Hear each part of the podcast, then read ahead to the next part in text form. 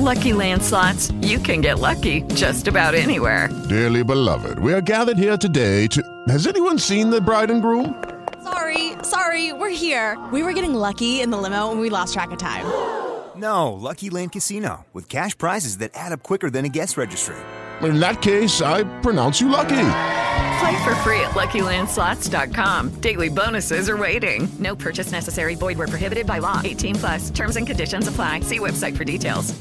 Hello, it is Ryan, and we could all use an extra bright spot in our day, couldn't we? Just to make up for things like sitting in traffic, doing the dishes, counting your steps, you know, all the mundane stuff. That is why I'm such a big fan of Chumba Casino. Chumba Casino has all your favorite social casino style games that you can play for free anytime, anywhere with daily bonuses. That should brighten your day a little. Actually, a lot. So sign up now at chumbacasino.com. That's chumbacasino.com. No purchase necessary. VGW Group. Void were prohibited by law. See terms and conditions. 18 plus.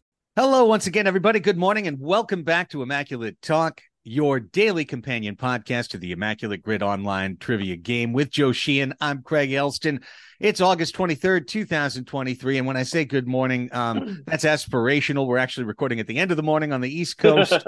uh, for you West Coasters, uh, you know, you're going to have a shot here. But uh, my apologies, coming in a little late. But first day of school for my son, James, uh, seventh grade. So uh, there was a little whole assembly and all and all of the requisite pictures being taken uh, and now it's back to the three by three and remembering some guys but joe today we're doing something different something you suggested after uh, noting how 80 centric we had been of late of late, pretty much since the jump. You know, we tend to, particularly when we're looking for our sicko scores, we tend to dig dig deep into our 70s and 80s and 90s memories of players. And one of the things I said, we talked yesterday after the show, and like, what if we did an intentional modern baseball show? So went into today's grid, trying to focus on 21st century players, not necessarily current, because I want to have I don't have the highest possible score. And I think I went eight for nine finding modern players. I did have to dip into the 80s for one for one guy, but uh, I was pretty happy with how it turned out today. But again, not going for the big sicko score, just looking to fill out the grid with modern or modern-ish players, so we can talk about guys who, you know, weren't uh, don't have distinct memories of the Brady Bunch. Indeed, yeah. The the intention for somebody who has at least uh, dipped their toe in the 21st century, so we Exactly. call it the 21st century man grid today. Rush, right? Exactly. Um, let's which is a band from the 80s. Well done. Yeah. One way or another, we're always going to find our way back there. Let's go to the grid.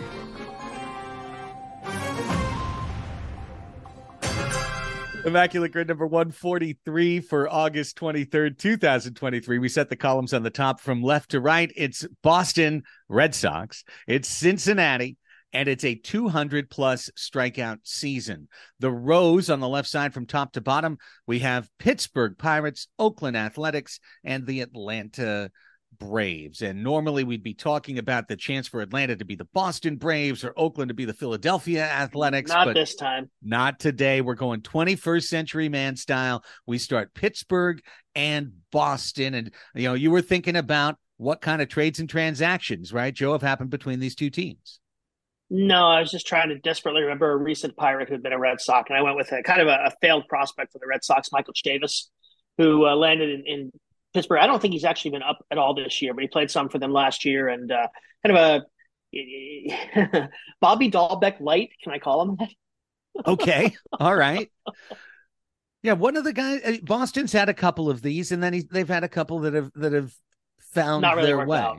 Yeah. Yeah, I mean But- Triston Casas probably you know he's knocked both of them out. You know they're they're Ch- Chavis is uh, in Pittsburgh now, and uh, Dalbec I think has been playing at Pawtucket, uh, not Pawtucket. What is it now? Worcester all all season long. So Casas has kind of bumped him, but yeah, Chavis not much of a career, but hey, 21st century player. And that works. That's fine. His his sicko score will get better and better as the years go on. Uh seven percent uh in our early grids uh picked Michael Chavis. Uh easy spot for a Swiss Army knife here for Rich Hill. Uh and he was actually almost the number one pick with 22%. Uh he would have also fit in the Boston Oakland box today. And those were the only two boxes he would fit in today. But uh, Rich Hill, who's rounding out his career with his 13th and final team this year, I Uh, bet, maybe. I, I, I bet. Who knows? We'll see. Um, maybe a 14th team will take a chance on Rich Hill. Uh, but uh, the Padres aren't even taking a chance on him. They're, they're backing him out of the rotation uh, today uh, when they're facing the Florida Marlins, Miami Marlins. Uh, number one, speaking of former Padres, Jason Bay. Uh, is in this box. Jason Bay, Pittsburgh, and Boston, 26%. Jason Bay, a pretty good player, not incredible. Always, I think, expected to be a little more than he was, but with Pittsburgh, he was at his best. He was, and then uh, I believe the Mets signed him, and his career ended. So, way to go, Mets. Let's move on to the Pittsburgh Cincinnati box. One over. Uh, and uh, okay, am I right in saying that this was a recent transaction? This was, and I've used this player a number of times. Robert Stephenson is currently wiping people out in the Rays uh, bullpen because that's what the Rays do. But came up as a prospect with the Reds, bounced to uh, Colorado, landed in Pittsburgh, and just recently was traded to the Rays. So uh, Robert Stephenson under one percent, which wasn't. I honestly wasn't trying for a sicko score today. Stephenson's just somebody I pulled out a few times. It was this or Doug Bair, who I've used for the Reds Pirates box before. 0.6 is excellent for Robert Stephenson. Uh, I went with Pokey Reese here, uh, who absolutely played in the early part of the 2000s and uh, started off in Cincinnati and went to Pittsburgh. I I think no memory that, right? of peak with Pokey Reese with the Pirates. Yeah, Pokey Reese went to Not, the Pirates. Yeah, one full year. Yeah, uh, after Cincinnati. Uh, number one in here was Dave Parker, ineligible for our selection yeah. at sixteen percent. Uh, this box we're going to just spend a tiny bit of time with Pittsburgh. 200 strikeouts because first things first, let's just start it off by welcoming in Gene Rayburn.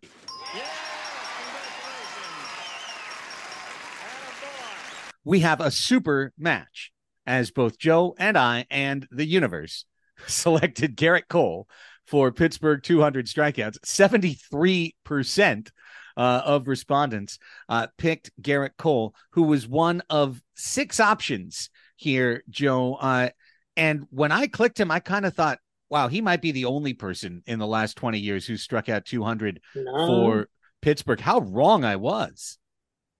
AJ Burnett and Ollie Perez were both options for us in this box. And I if you forget Ollie Perez obviously became a left-handed reliever for a long time, but you forget he came up as a dominant starter for the Pirates. And of course, AJ Burnett bounced around a lot, but you know he had a big, the one big year, I believe, just one big year with the Pirates. So that was after the Yankees traded him there. Um, so yeah, there were more 200 strikeout Pirates than I would have guessed. Then of course you go back in time, you get to more.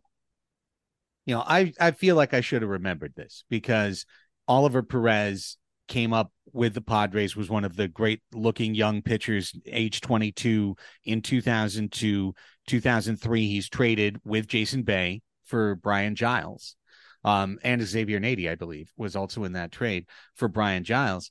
Um, and his first year with the Pirates, Oliver Perez struck out 239 batters. Like, and of course, then he became a, a, a bounce around uh, a reliever. But wow, incredible. And uh, and the Culiacan kid uh, was Oliver Perez. That's what we called him when he came up.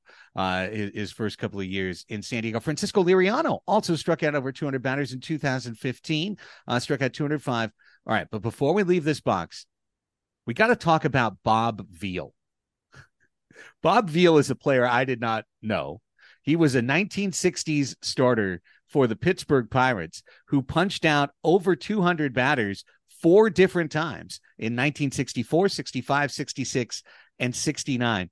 But I looked at these numbers, Joe, and it started to make my modern mind melt as we're doing the 21st century man grid because in 1964, Bob Veale pitched 279 and two thirds innings, gave up 222 hits, led the league with 124 walks, and struck out 250 batters.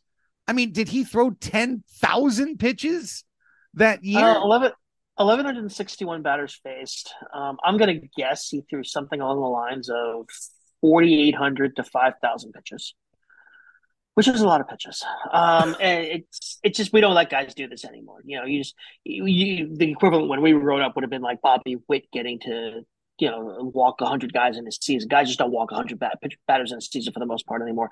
Veale led the league in walks four times in five years, and in the other one he walked 102 batters. Just and mind you, this was an era when it was hard to walk this many guys. They expanded the strike zone in 1963. Um, basically making it from like the eyeballs to the ankles. I mean, this is what we call dead ball era too. And for Bob Veale to be pitching to a 1960 strike zone and still be walking, uh, you know, 12%, 11, 12% of hitters is just utterly insane. Actually, it wasn't quite that high. It was, oh, doing live math on air. It was like 10, 10, 11% of hitters in a lot of years. I mean, to do that in that era was really hard. I mean, you had to really want it to, to, to walking this many batters. The only guy who is anywhere remotely like this pitched yesterday for the Padres, Blake Snell, who mm-hmm. could lead the league in walks and ERA uh, this year and could walk 100 batters this year. And he'll maybe get to 150 innings.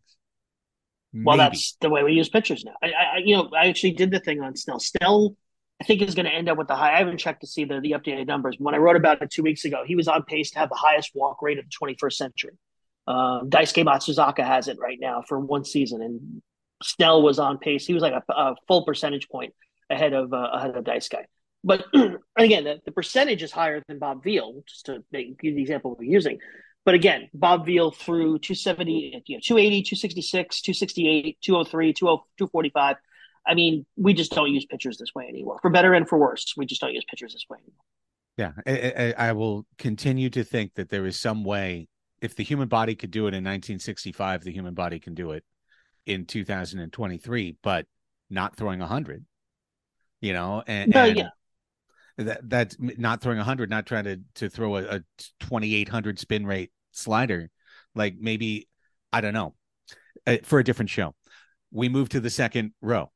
Uh, and in this row, it's Oakland and we'll be interacting with three different things with Oakland. We begin with Oakland and Boston. Now, Joe, this is where I'm going to put in some decent low scores, is in the first two boxes of the last two rows. Uh, you start with a World Series hero here. Uh, yeah, Keith Foulke, who I thought would actually have a much higher uh, rate, but uh, Foulke was uh, closer with the A's, and then uh, no, I have it backwards with the White Sox. Then he went to the, the he was on the 2003 2004 Red Sox, and uh, eventually ended up with the A's. Yeah, it was great pretty much every boy he was a great strat card for a long time mm-hmm. as an ace closer would have like under 10 on base both sides uh keith i remember that one year he just had a the number one drafted closer card uh each year i went with old friend mark kotsay here uh Kotz, who started with Florida, came to San Diego, uh, played in Oakland, played two seasons in Boston, uh, was traded in one, uh, 0.6% for Kotz in this box. Another center fielder finished much higher. Johnny Damon was the number one pick for an A who was a Red Sox uh, with 15%. Kotze uh, always felt a little bit like a disappointment. Um, you know, he's a top 10 pick in the draft coming out of, I believe, Fullerton. Yep. And uh, just was supposed to be the next. This is right when we were starting at prospectus, and he was like one of the first prospects I really remember like getting excited about. It wasn't like he was bad. He just he never really hit for power, and you know the type of player he was, he needed to hit for power. But you know he had a uh, some double double seasons. You go back to the the turn of the century. Um, 12, 12 homers, 19 steals, 10 homers, 13 steals. He was a good player. He just never got over the hump. And yeah, he lasted a long time. I don't think I realized he played 17 years. 21 war player. I mean, yep. you know, in, in, the end, if you're picking in the top 10 and you pick a player who gets 20 war in his career, you did a, not just a good job, you did an incredible job. Um, so while you're right that Mark Kotsay's career was always looked at as a, as a modest disappointment, I think it was just due to unfair expectations. He was who he was, a yep. good outfielder who could hang around and was an incredible, and I can say this from personal experience, maybe the best like clubhouse guy. Um, and uh, calming, unifying presence. Just other the fact that he's a major league manager is the least shocking thing. Mm-hmm. Uh, yeah, when he was playing, that was that was certainly part of what he was going to. He was expected to be a future manager. Hopefully, he eventually gets a baseball team to manage. yeah, fair. Uh, speaking of those beloved athletics, uh, the Paul Center Square. Oakland and Cincinnati. And, you know, Joe, if this was max percentage Monday, I mean, you went number one hunting spectacularly. Uh, this is your second already. Yeah, that's not going to be what I want to talk about, though. Sonny Gray was my pick, and it was also the most popular pick. Obviously, uh, uh, he's had successful career with a number of teams. Now he's with the Twins, but uh, came up with the A's, traded to the Yankees, the Reds, now the Twins. Come to think of it, he's been traded three times. He, all of his moves have been non-voluntary, and know, as opposed to go becoming a free agent and signing somewhere. Just an interesting quirk. Indeed. Uh, center square for me. Uh, this this is a guy back when we were doing managers research uh, and I met, researched uh, Seattle manager Scott Servais. You know, it was back in the day that whenever you drafted Scott Service, people said, "Well, who?" Because mm-hmm. there was mm-hmm. Scott Servais and there was Scott Service uh, with S E R V I C E. And back at that time, I was like, well, let me look up Scott Service. And it turns out he's a pretty decent Swiss Army knife with nine different teams that he played for in his career, which stretched from 19, actually 1988 is when he came up as I open up his, uh, he must have had Tommy John because uh, he missed three years. Uh, and then pitched from 92 to 2004. Uh, but while he came up and, or at least was mostly with Cincinnati, this was a true bounce around guy. Uh, he did pitch for Oakland in the year 2000 and was a member of their bullpen uh, that year. So Scott Service was my pick, and he is the official sicko score of the day at 0.03%. Give me any of your memories of Scott Service with the A's. Give me give me one. Give me his None. uniform number. no chance, man. No I don't know how all. you remember Scott Service no. pitching for the A's.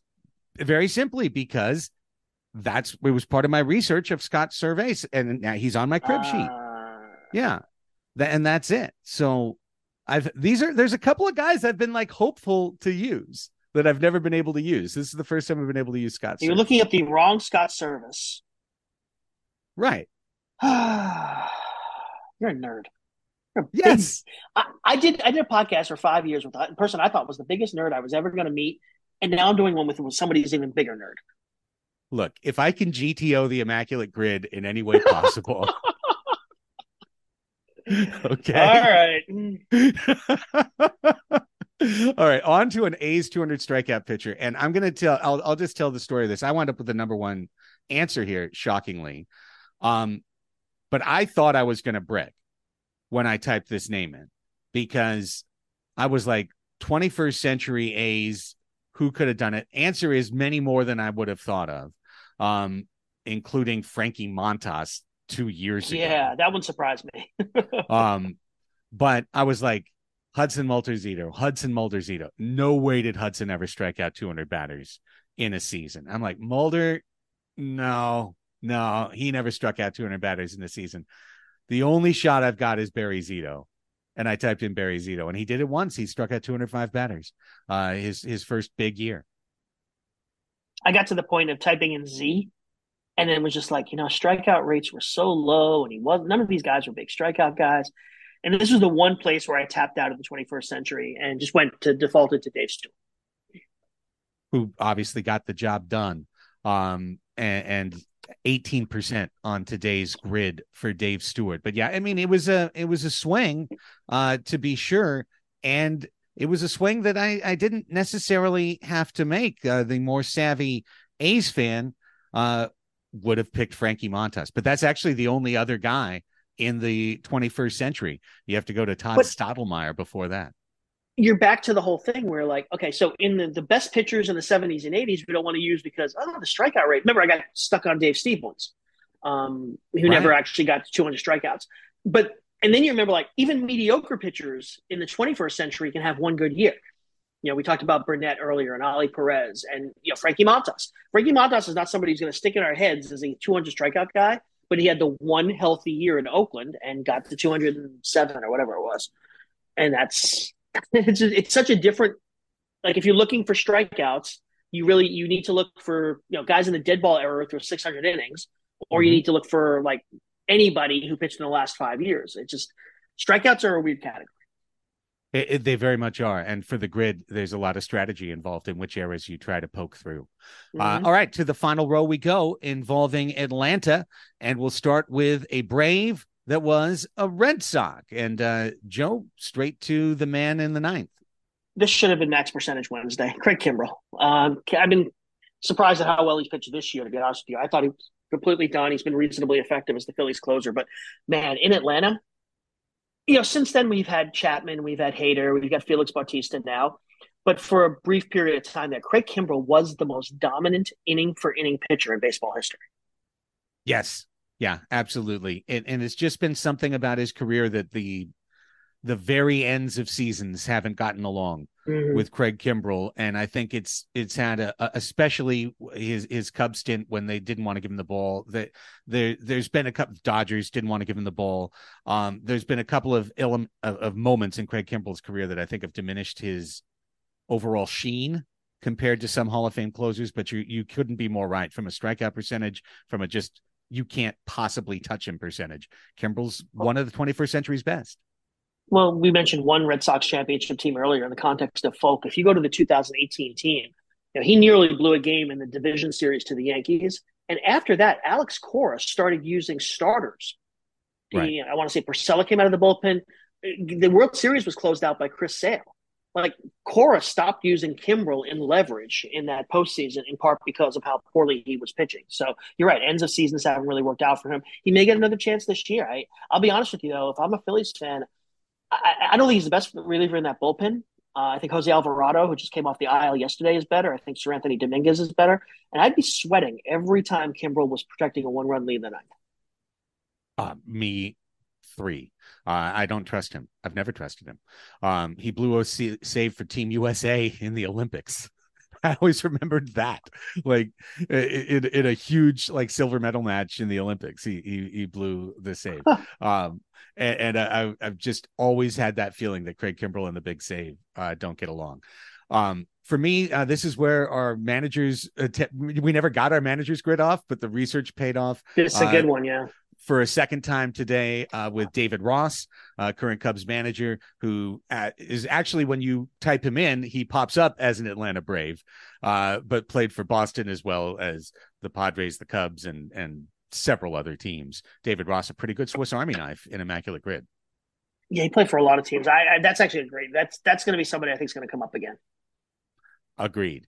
Atlanta and Cincinnati. Uh, and we both managed to go modern here. Joe, I hit number one with Adam Duvall, 18% uh, for the semi well traveled now uh, power hitting outfielder. Adam Duvall just doesn't get on base very much, but he can man all three outfield positions, strong arm, a lot of pop. Yeah, it was surprisingly good defensively. Actually, uh, his defensive numbers, even as he into his 30s and now he's 34, actually held up really well. So, an underrated player. Part of that 2000 when the Braves in 2021 just were desperate for outfielders and traded for a bunch of them, Duvall was one of the guys they picked up in that process, and he went on to to win a ring with them. Now he's with the uh, with the Red Sox. I I I literally think this guy was on my brain because I watched him close out the game last night. Raisel Iglesias, who came up with the Reds as a starter, became a closer, signed with the Angels, and is now closing out games for the uh, the Braves. Great pull there for Raisel Iglesias, um, who could be at the end of the year uh, with the ball in his hand. And we might yes. find out how he and end of season saves get along uh, as this year progresses into October. Let's wrap up with a Brave that has struck out 200 and actually plenty of options here, uh, even in the 21st century. And we both found one easy. I think you found the easiest one. Genuinely surprised that the number here was this low, but uh, Spencer Strider, who struck out 200 batters the last two years, um, was my pick here. Uh, just fantastic power arm. Um, good chance he's going to win the NL Cy Young Award this year, although Zach Gallen's making a push and some other guys as well. But uh, really a fun pitcher to watch. Um, but I got to be honest with you, your guy, I did not remember uh, striking out 200. This is a great, this is a good pull. Oh wow! Well, yeah. Let's talk just for a second about Charlie Morton because uh, three percent in this box for Morton, but he reinvented his entire career when he went to Houston, you know, in his mid 30s. And he went from being a sinker ball pitcher, which is what mm-hmm. he was with Pittsburgh, an ineffective righties, you know, only good against righties sinker ball pitcher, to his fastball sweeper combination. One of the first guys who was really a sweeper slider, you know, steady sweeper slider pitcher that he could tunnel those pitches off one another. And he completely reinvented himself. Then he went to the Tampa Bay pitching factory, did it again. And now he's a guy who I think has punched out 200 like five times in his mid to late 30s? Well, four straight real seasons. 201, 240, 216, 205, and I'm skipping over 2020 when I list those uh, for obvious reasons. And he might get there this year. He needs 54 over his last like seven starts to get there, which is possible. So yeah, I did not. I know I knew Uncle Charlie, and you know, he he said at one point, you know, all he did was like he kind of got to. I think he got to Houston. It's like, what if I just throw harder? Like he did. It hadn't occurred to him. You know, we talked about you know guys the way they pitch nowadays, and Charlie Morton hadn't really gone into that max effort mode, you know, pretty much since doing that. I did not four 200 strikeout seasons. I did not realize he'd been over the number that many times. That's fantastic. Yeah, he's And- uh, he's a punch out guy. Kind of look at the organizations too. It's like he went to Houston, then then the Rays, then the Braves. Like smart organizations are looking at Charlie Morton and going, "Yeah, we want you." Yeah, right now Houston, L.A. Uh, uh, one and two, uh, probably L.A. Houston. In terms of if you want to go to an organization and have them put you in their computer and spit out, here's the thing you need to do to make yourself to war better next year. Uh, those are the two, and I'd say Tampa. i they don't bring in new players often, but when they do, they usually do the same thing. You know, they'll, Yeah, they'll bring I- someone in, say, just do this, and then they get a lot better. Yeah, I think the Rays. I would put the Rays above anybody as far as that's concerned. You look at you know bringing in Rasmussen, Jeffrey Springs from the Red Sox. Uh, uh, this year, Aaron Civale they just picked up. I mentioned Robert Stephenson. We had him on the grid earlier. This is this is the Rays thing. They're going to find. They're just going to find your pitcher and make him better. You look at even you know they got Glasnow was a good pitcher with the Pirates, and granted they haven't been able to keep him healthy, but he became a superstar with the Rays. So yeah, I'm the separation right now between the the top pitching organizations. You mentioned the Dodgers and, and Astros, the the, uh, the Rays, the Guardians when it comes to developing their own guys, the Yankees when it comes to relievers. There's a real separation with those five franchises right now. I think everybody's chasing them. I know it has to be a focus on payroll and money and things like that, but you know it's skills development. In fact, there was the Mets are now trying to start a pitching lab themselves. And Yeah. we'll see if they can get that off the ground. Because obviously now, if you combine the ability to make pitchers better with the resources that Cohen brings to bear, I mean that's the that's the formula. But yeah, that's what the Mets really haven't had the last couple of years: is homegrown, home developed, home improved pitching. Absolutely. Well, with that, we complete our 21st Century Man grid. And I think we uh, did a lot better than we tried to do the all active players grid, at least giving us a little bit of pad, uh, made this a, a much more viable uh, endeavor. Well, from a conversation standpoint too, it gives us a different, it gives us a, a, an opportunity to talk about the modern game. Not that the grid's supposed to be about that, but you know, we get to talk a little bit about you know what the Rays do with pitching and, and what the Phillies are doing at the back of the bullpen. I I think we should. I, I think it's work. It's going to work. I'm uh, eager to hear from the the, the listen, listenership about what they thought, but I think it gives us an opportunity to talk about different topics, which is always a good thing. Ah, beautiful. Variety is the spice of grid.